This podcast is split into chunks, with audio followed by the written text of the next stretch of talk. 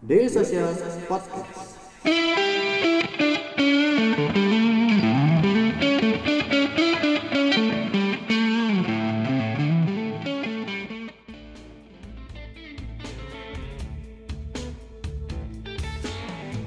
Oke.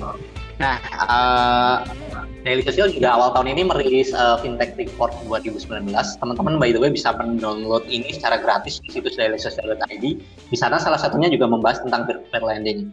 Uh, kalau misalnya saya melihat datanya uh, dari survei terkait dengan pengguna dan awareness, Akadku ini masuk ke 10 besar dari uh, 164 peer-to-peer yang kita surveikan ke apa namanya responden kita. Alhamdulillah. ya, download mas nanti uh, mas Andi juga bisa mendownload uh, reportnya dan uh, pertanyaan saya sebenarnya sih kalau untuk bersaing di segmen peer to peer lending ini tentu uh, walaupun pasarnya masih uh, apa namanya gede banget tentu uh, persaingan dan tantangan itu pasti ada ya uh, gimana yeah. sih uh, menurut Mas Andri uh, tantangan besar untuk peer to peer lending ke depannya uh, mengingat kita juga sekarang masih ada di kayak pandemi dan sebagainya. Untuk mungkin untuk dua atau tiga tahun ke depan itu tantangannya itu seperti apa mas di uh, saat ini?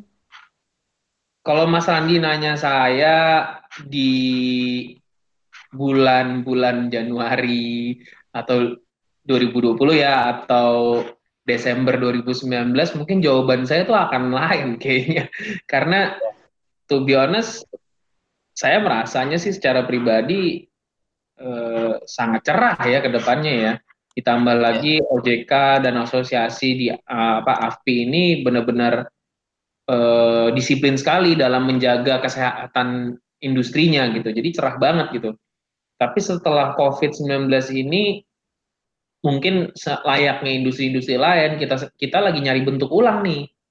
Kita lagi cari bentuk ulang gimana sih the new normal itu kayak gimana sih gitu. Karena to be honest industri yang berkembang di eh, masa-masa COVID-19 ini kan berbeda dengan industri yang berkembang di masa-masa biasa gitu. Yang kedua, akses untuk melakukan uh, analisis, akses untuk melakukan komunikasi secara bebas itu juga mulai terbatas sekarang kan. Jadi semuanya benar-benar online. Dan online itu untungnya fintech itu memang basisnya online. However, human touch itu tetap bisa dilakukan, harus dilakukan.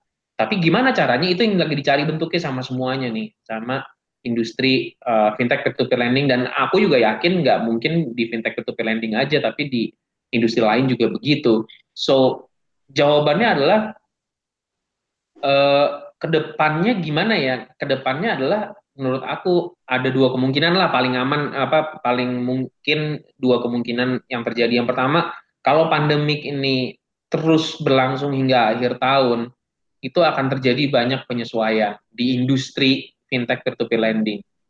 Tentunya yang pemain-pemain yang kecil itu pasti akan banyak berguguran gitu. Karena let's face it, orang dengan situasi pandemik begini, they tend to keep their money kan gitu loh ya spending di investment, spending di funding itu pasti akan berkurang gitu.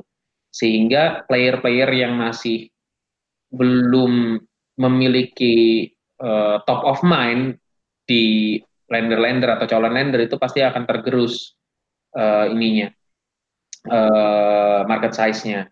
Yang kedua kemungkinannya adalah kalau misalkan jadi intinya kemungkinan pertama itu ada akan terjadi konsolidasi dari sisi jumlah di industri ini. Yang kedua, kalau misalkan pandemik ini selesai dalam waktu cepat, everything will go back to normal rather quickly menurut saya. Karena rata-rata uh, pemain fintech peer-to-peer lending itu kan cukup versatile untuk melakukan penyesuaian kan ya. Tapi semua tergantung dari seberapa cepat pandemik ini bisa berlalu atau seberapa cepat uh, humankind lah bisa dibilang di Indonesia ini menyesuaikan dengan keadaan yang ada menjadi the new normal tadi itu. Kalau misalkan itu tidak terjadi, ya akan terjadi akan terjadi konsolidasi di industri ini. Ya, tapi saya sendiri kalau misalnya ngelihat kayaknya uh, bisnis digital, khususnya kayak fintech ini bakal bertahan bagus karena bagaimanapun fintech sendiri kan juga melahirkan new normal ya. Dari tadinya menurut saya perkembangannya cukup signifikan sih fintech uh, dari pertama kali diperkenalkan beberapa tahun lalu. Masa udah ada satu dekade sih fintech lending kayaknya sekitar segitu kali ya? Belum sih fintech kalau kalau fintech lending kan dari 2016 sebenarnya baru berapa tahun kali? Empat tahun, empat tahun. Penggunanya penggunanya kan udah gila banget. Jadi kayaknya yeah. menurut saya kayaknya cukup optimis ya ke depan peer to peer lending melewati uh, pandemi ini. Kalau uh, aku nggak berani bilang optimis ya, tapi yang pasti there going to be a lot of survivor itu yang pasti. Yang survive yeah. pasti bisa banyak. Tapi konsolidasi it's definitely pasti akan terjadi konsolidasi gitu. Selain iya. konsolidasi yang mungkin melibatkan internal, kalau misalnya dari sisi internal ada yang dipersiapkan juga mungkin mas mungkin uh, mulai fundraising lagi atau sebagainya gitu dari sisi aset tuh. Kalau asetku sih kayaknya kita nggak belum ada rencana untuk fundraising ya. Kayaknya rada gila sih kalau misalnya kita di tengah-tengah pandemi ini kita fundraising gitu kan. Kelihatan banget butuhnya gitu. Tapi nggak. Intinya sih kalau kita kayaknya lebih ke arah uh, tadi uh, kita managing risiko internalinya itu jauh lebih prudent lagi. Terus terang kita memerah keringatnya itu jauh lebih tekun atau lebih apa ya lebih keras lagi dari sisi risikonya gitu itu jauh dibandingkan kemarin gitu karena yang tadinya kita melakukan anggap nih kita ngomongin general aja kita uh, tadi kita melakukan monitoring simulasi resimulasi checking dan lain sebagainya itu dengan prosedur yang streamline sekarang kita tuh udah banyak redundancy dari sisi pengelolaan risikonya jadi everyone is actually uh, doing their job plus the risk job gitu.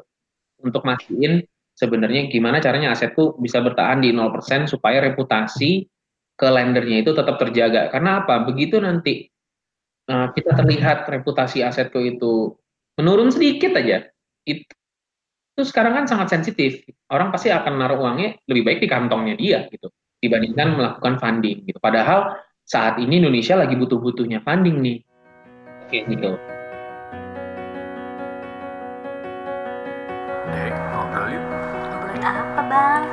startup bareng media sosial.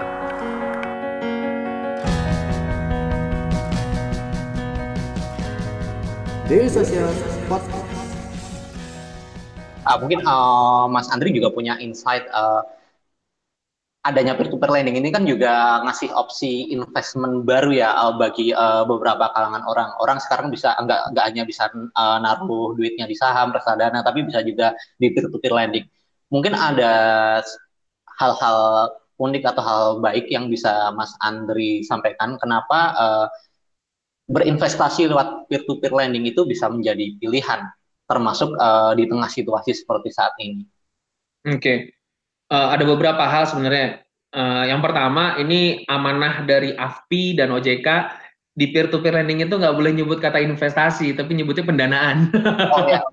Iya. Jadi kalau saya ngomong investasi habis lah saya. Jadi di peer to peer lending tuh ngomongnya pendanaan. Jadi kenapa sih uh, orang uh, pendanaan lewat peer to peer lending gitu ya bandingin yang lain emang bagusnya apa sih?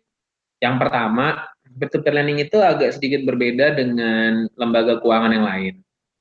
Peer to peer lending itu bisa dibilang kita hanya menghubungkan antara lender sama borrower. Jadi, uang yang lender berikan melalui peer-to-peer lending itu akan langsung diteruskan ke para borrower. Jadi mereka langsung tuh sebenarnya. Which is, yang dimaksud adalah apa? Bahwa para lender pasti akan tahu nih, uangnya itu tepat guna ya. Uangnya untuk apa? Ya untuk mendanai borrower. Udah, itu aja. Jadi penggunaannya cuma untuk itu sebenarnya. Untuk mendanai borrower. Jelas. Nah, yang kedua, kemudahan. Jadi kalau di peer-to-peer lending, orang mau melakukan pendanaan itu cukup ketik-ketik handphone aja selesai. Cukup ketik-ketik laptop aja selesai. Itu bisa langsung melakukan pendanaan. Yang ketiga, rata-rata bunga yang ditawarkan peer-to-peer lending, fintech lending ini, itu jauh di atas instrumen investasi yang lain. Jadi pendanaan di peer-to-peer lending itu uh, rata-ratanya adalah sekitar 15% sampai dengan 20% per annum return yang ditawarkan oleh industri ini. So menurut saya itu cukup menarik ya bagi banyak orang gitu. Dan eh, apa namanya? Yang terakhir di peer-to-peer lending itu menurut saya cukup mudah melihat mana yang ilegal dan mana yang legal gitu. Jadi cukup buka cukup buka website AFPI atau cukup buka website OJK udah langsung kelihatan pasti. Jadi cukup pilih di situ aja udah yang ada gitu, nggak usah pilih yang lain-lain lagi gitu. Nah, itu yang terakhir. However, on the other side, berhati-hatilah. Kenapa? Karena semua dana yang uh, disalurkan oleh para lender melalui peer-to-peer lending, itu risikonya ditanggung oleh lendernya. Kalau misalkan nanti ada keterlambatan bayar, ada gagal bayar, pasti yang ke impact lendernya gitu. Jadi di situlah letak trade off-nya. Nah, akan tetapi peer-to-peer lending itu banyak kok yang mereka bisa mengelola resikonya dengan baik melalui partnership dengan asuransi, dengan metode collection yang baik, sesuai dengan code of conduct-nya AFPI dan peraturan OJK. Nah, itu udah banyak kok, dan itu bisa terlihat lah mana yang top of mind uh, di market gitu. Jadi sebenarnya banyak yang ditawarin oleh industri ini dari sisi lender gitu, pendanaan alternatif dari investasi yang lain. Oke, okay. ya di lagi buat teman-teman uh, penonton pemirsa, uh, kalau misalnya ada yang ingin ditanyakan seputar peer-to-peer lending atau seputar asetku, bisa langsung uh, mengetikkan melalui kolom komentar di YouTube atau mention ke media sosial dari sosial. By the way, kita baru ngosan ngomongin tentang pendana, langsung ada yang nanya nih Mas, dari Mas Erwin Fadilah. Dia tanya, apakah aman uh, landing di aset apakah aman uh, landing di asetku di saat pandemi ini? Seberapa kuat cash flow asuransi asetku memastikan dana lender aman? Oke. Okay. Halo, agak putus-putus. Oke, okay. sip. Jadi kalau saya ngomong aman, kesannya jualan banget ya. Tapi yang pasti sih, uh, sampai detik ini gagal bayar kita masih 0%. Bahkan insurance kita itu belum pernah kita klaim. So, kalau dibilang cash flow insurance-nya aman atau tidak, ya harusnya mereka masih aman. Orang kita belum klaim apa-apa sampai sekarang kan. Yang kedua, ya saya cukup confident ya dengan tingkat keamanannya karena apa? Karena sekarang sales kami turun karena kami nggak bisa sembarangan ngasihnya. Justru sekarang lender-lender yang udah lama nih dana di asetku itu pada protes, kok sekarang kuotanya kecil sekali dan lain sebagainya. Nah itu yang kita coba lagi bikin modelingnya supaya uh, kita bisa men-serve lebih banyak lagi. Cuman yang pasti itu nggak bisa buru-buru gitu. Iya, iya, iya. By the way, uh, saya sih juga berdoa semoga pandemi ini juga bisa menjadi seleksi alam bagi uh, ekosistem fintech di Indonesia karena ya walau bagaimanapun yang kayak yang ilegal-ilegal yang tadi Mas Andri mention juga masih ada kan uh, di Indonesia. Uh, kalau misalnya pandangan pandangan personal Mas Andri sebenarnya kalau uh, masih adanya beberapa ya mungkin ber, sebagian udah diblokirin sama Kominfo sama OJK dan otoritas lainnya. Sebenarnya sih uh, adanya para ilegal cukup mengganggu gak sih mas dari sisi bisnis dan lain-lain bagi pemain-pemain yang udah uh, legal dan terdaftar? Sebenarnya yang paling mengganggu itu untuk masyarakat pastinya ya mas ya, karena yang diincar sama mereka itu adalah data-data yang dimiliki oleh masyarakat gitu. Itu inceran utama mereka sebenarnya. Jadi itu itu itu serem banget sih menurut saya karena uh, untuk fintech ilegal itu saya satu lagi saya juga kurang setuju kalau misalkan dibilang fintech ilegal di Indonesia karena mereka tuh punya kantor aja enggak di sini gitu loh mereka tuh cuman ya udah upload aja di Play Store gitu ya. Uh, mereka uh, hire uh, perusahaan advertising atau agency dari luar negeri yang bisa ngeblas iklannya mereka melalui jaringan telekomunikasi. Ya that's it gitu. Orangnya kepancing ngasih data-datanya dibayar pakai uang. Gitu. Jadi itu sih terus terang paling meresahkan buat masyarakat gitu.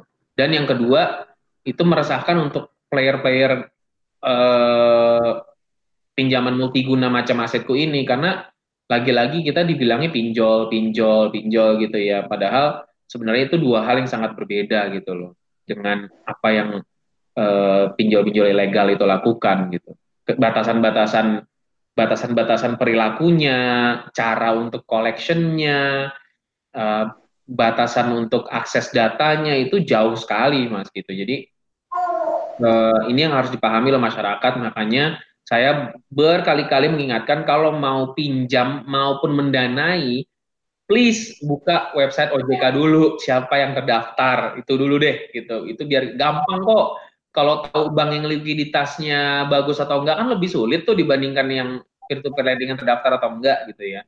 Benar banget. Jadi menurut aku. Jadi lebih yuk kita sama-sama uh, lebih mau baca sedikit lagi aja gitu ditambah gitu kemauan bacanya supaya tahu mana yang aman mana yang enggak gitu.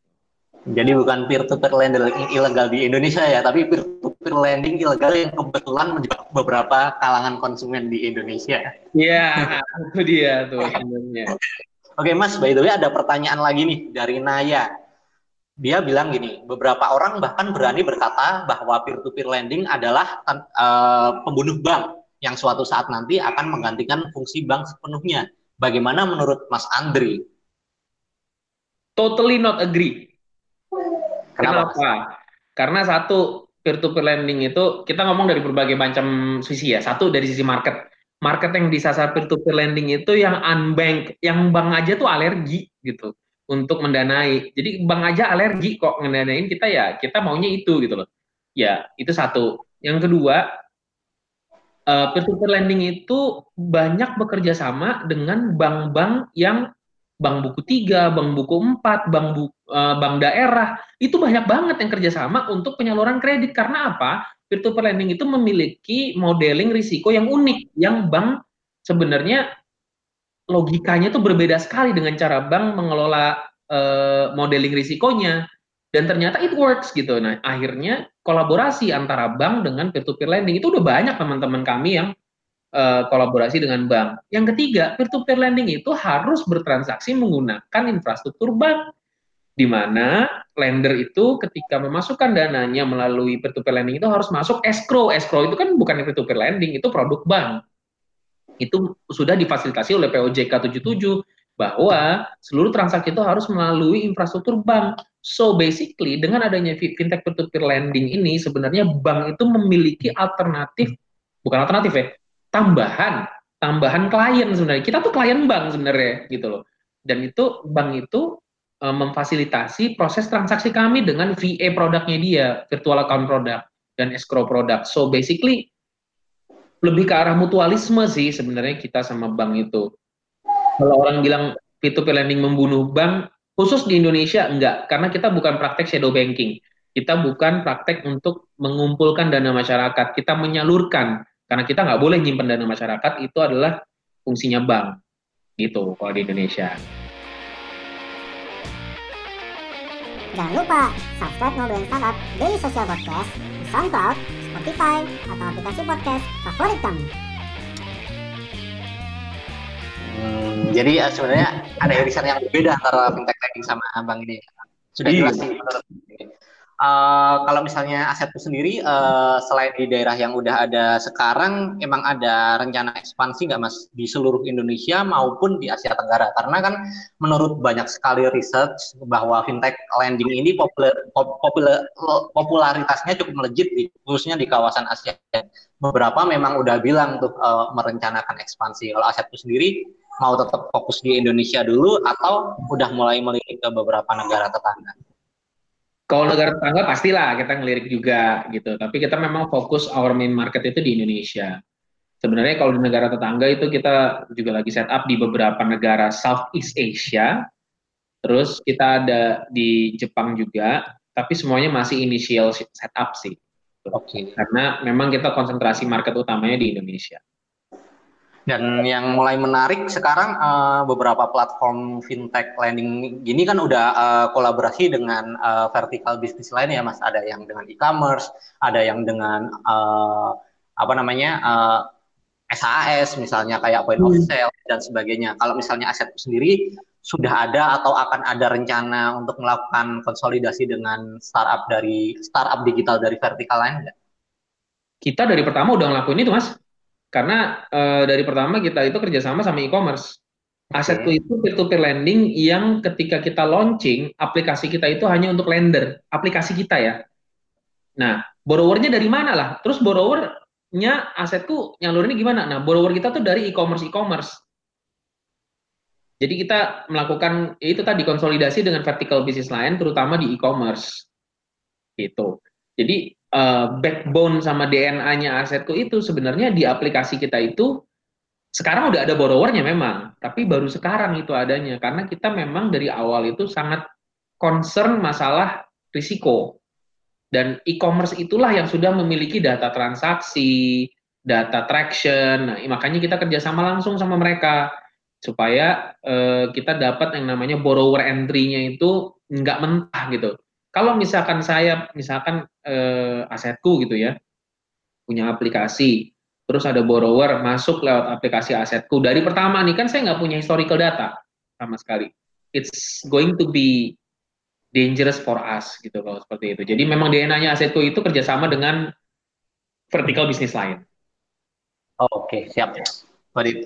karena saya tadi melihatnya justru kebalik dari uh, aplikasinya asetku sendiri. Nggak tahu kalau sebelumnya malah di apa namanya e-commerce menarik sekali Iya, kita awalnya justru sampai sekarang kok, sampai sekarang kita kerja sama sama e-commerce e-commerce kok. Jadi kalau mau uh, mengajukan pinjaman asetku ya dari e-commerce e-commerce itu. Oke, okay. uh, kalau untuk tahun ini Mas ada rencana selain ekspansi tadi ada rencana pengembangan produk baru atau layanan baru nggak? Yang Mungkin pasti, menyesuaikan kondisi di tengah pandemi dan sebagainya. Ya, yang pasti kita uh, selalu uh, mengupgrade aplikasi asetku untuk menambah fitur-fitur. Karena apa? Kita ingin meningkatkan yang namanya engagement dengan para lender dan para borrower. Engagement seperti apa? Jadi saya kita tuh pengen bahwa eh, asetku itu bukan jadi top of mind saja, tapi jadi first of mind di para lender terutama ya. Jadi contohnya kita banyak menyediakan mini game mini game atau mission mission challenging atau challenges yang ada di aplikasi kita. Kalau misalkan mereka uh, berhasil melakukan missionnya, mereka akan dapat kupon. Seperti itu kurang lebih. Itu our marketing strateginya. Gimana caranya untuk meningkatkan uh, stickiness dari asetku di top of mind-nya para lender uh, supaya mereka terus melakukan pendanaan melalui aplikasi asetku. Gitu. Oke, siap. Mas terakhir nih Mas pertanyaan terakhir, uh, apa harapan Mas Andri secara personal uh, untuk ekosistem peer-to-peer lending di Indonesia? Harapan saya sih lebih terintegrasi lagi. Yang kedua, lebih banyak lagi uh, ekosistem support dari teman-teman yang lain. Contoh misalkan dari digital signature, dari e-insurance, dari partner eh, partner-partner perbankan, dan lain sebagainya, KYC dan lain sebagainya untuk mendukung ekosistem peer-to-peer lending ini. Karena itu sangat amat dibutuhkan untuk mengurangi risiko yang ada Terus yang kedua adalah uh, eh, AFPI memang sudah mendevelop yang namanya FDC, Fintech Data Center. Saya berharap semakin banyak lagi platform-platform yang terintegrasi dengan FDC supaya memang uh, mengurangi risiko dampak kepada para platform dan para lender-lender dalam rangka uh, disbursement uh, pinjaman ini kepada para borrower gitu. Supaya jangan lagi orang ngemplang itu dapat terus gitu. Karena kan data datanya sudah terintegrasi. So intinya sih uh, harapannya satu lebih banyak kolaborasi. Yang kedua lebih banyak integrasi. Yang ketiga lebih banyak nih support sistemnya di ekosistem P2P lending Oke, okay, thank you. Thank you Mas Andri uh, penjelasannya soal peer-to-peer lending, soal asetku dan sebagainya. Sepertinya ini uh, apa namanya udah sangat mencerahkan bagi saya sendiri dan semoga buat penonton Selasa Startup. Thank you loh. ya. Nanti kalau misalnya teman-teman masih pengen keep in touch sama Mas Andri, karena biasanya acara Selasa Startup itu kan ada offline ya Mas ya. Setelah hmm. acara biasanya ada, ada apa namanya networking session gitu. Tapi karena yeah. lagi kayak gini, Mas Andri juga udah nge-share tadi uh, tautan LinkedIn-nya yang nanti teman-teman bisa nge-add dan bisa apa namanya uh, menghubungi Mas Andri kalau misalnya ada hal-hal yang Oke, okay, sip. Mungkin uh, dari kami cukup sekian salah satu startup. Terima kasih sekali Mas Andri sudah berbagi insight-nya. Dan uh, jangan lupa teman-teman masih bisa menonton Selasa Startup di minggu-minggu mendatang. Dan uh, perbincangan hari ini dengan Mas Andri kita juga dokumentasikan. Nanti kita akan uh, publish salah satunya di kanal podcast Daily Sosial yang bisa didengarkan di uh, Spotify, SoundCloud atau yang lain. Demikian dari saya. Terima kasih sekali buat teman-teman semua yang sudah bergabung dan sampai jumpa di Selasa Startup minggu depan. Terima kasih, terima kasih Mas Andri ya, dan terima kasih. Sampai jumpa kembali.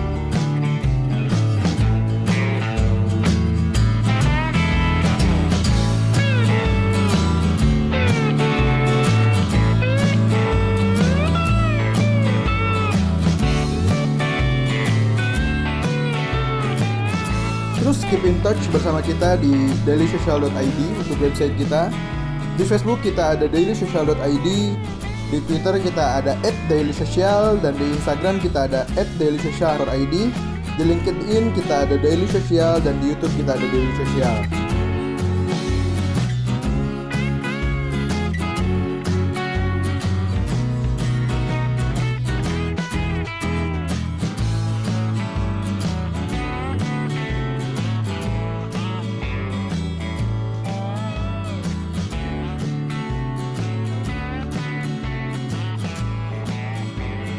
Daily Social Podcast.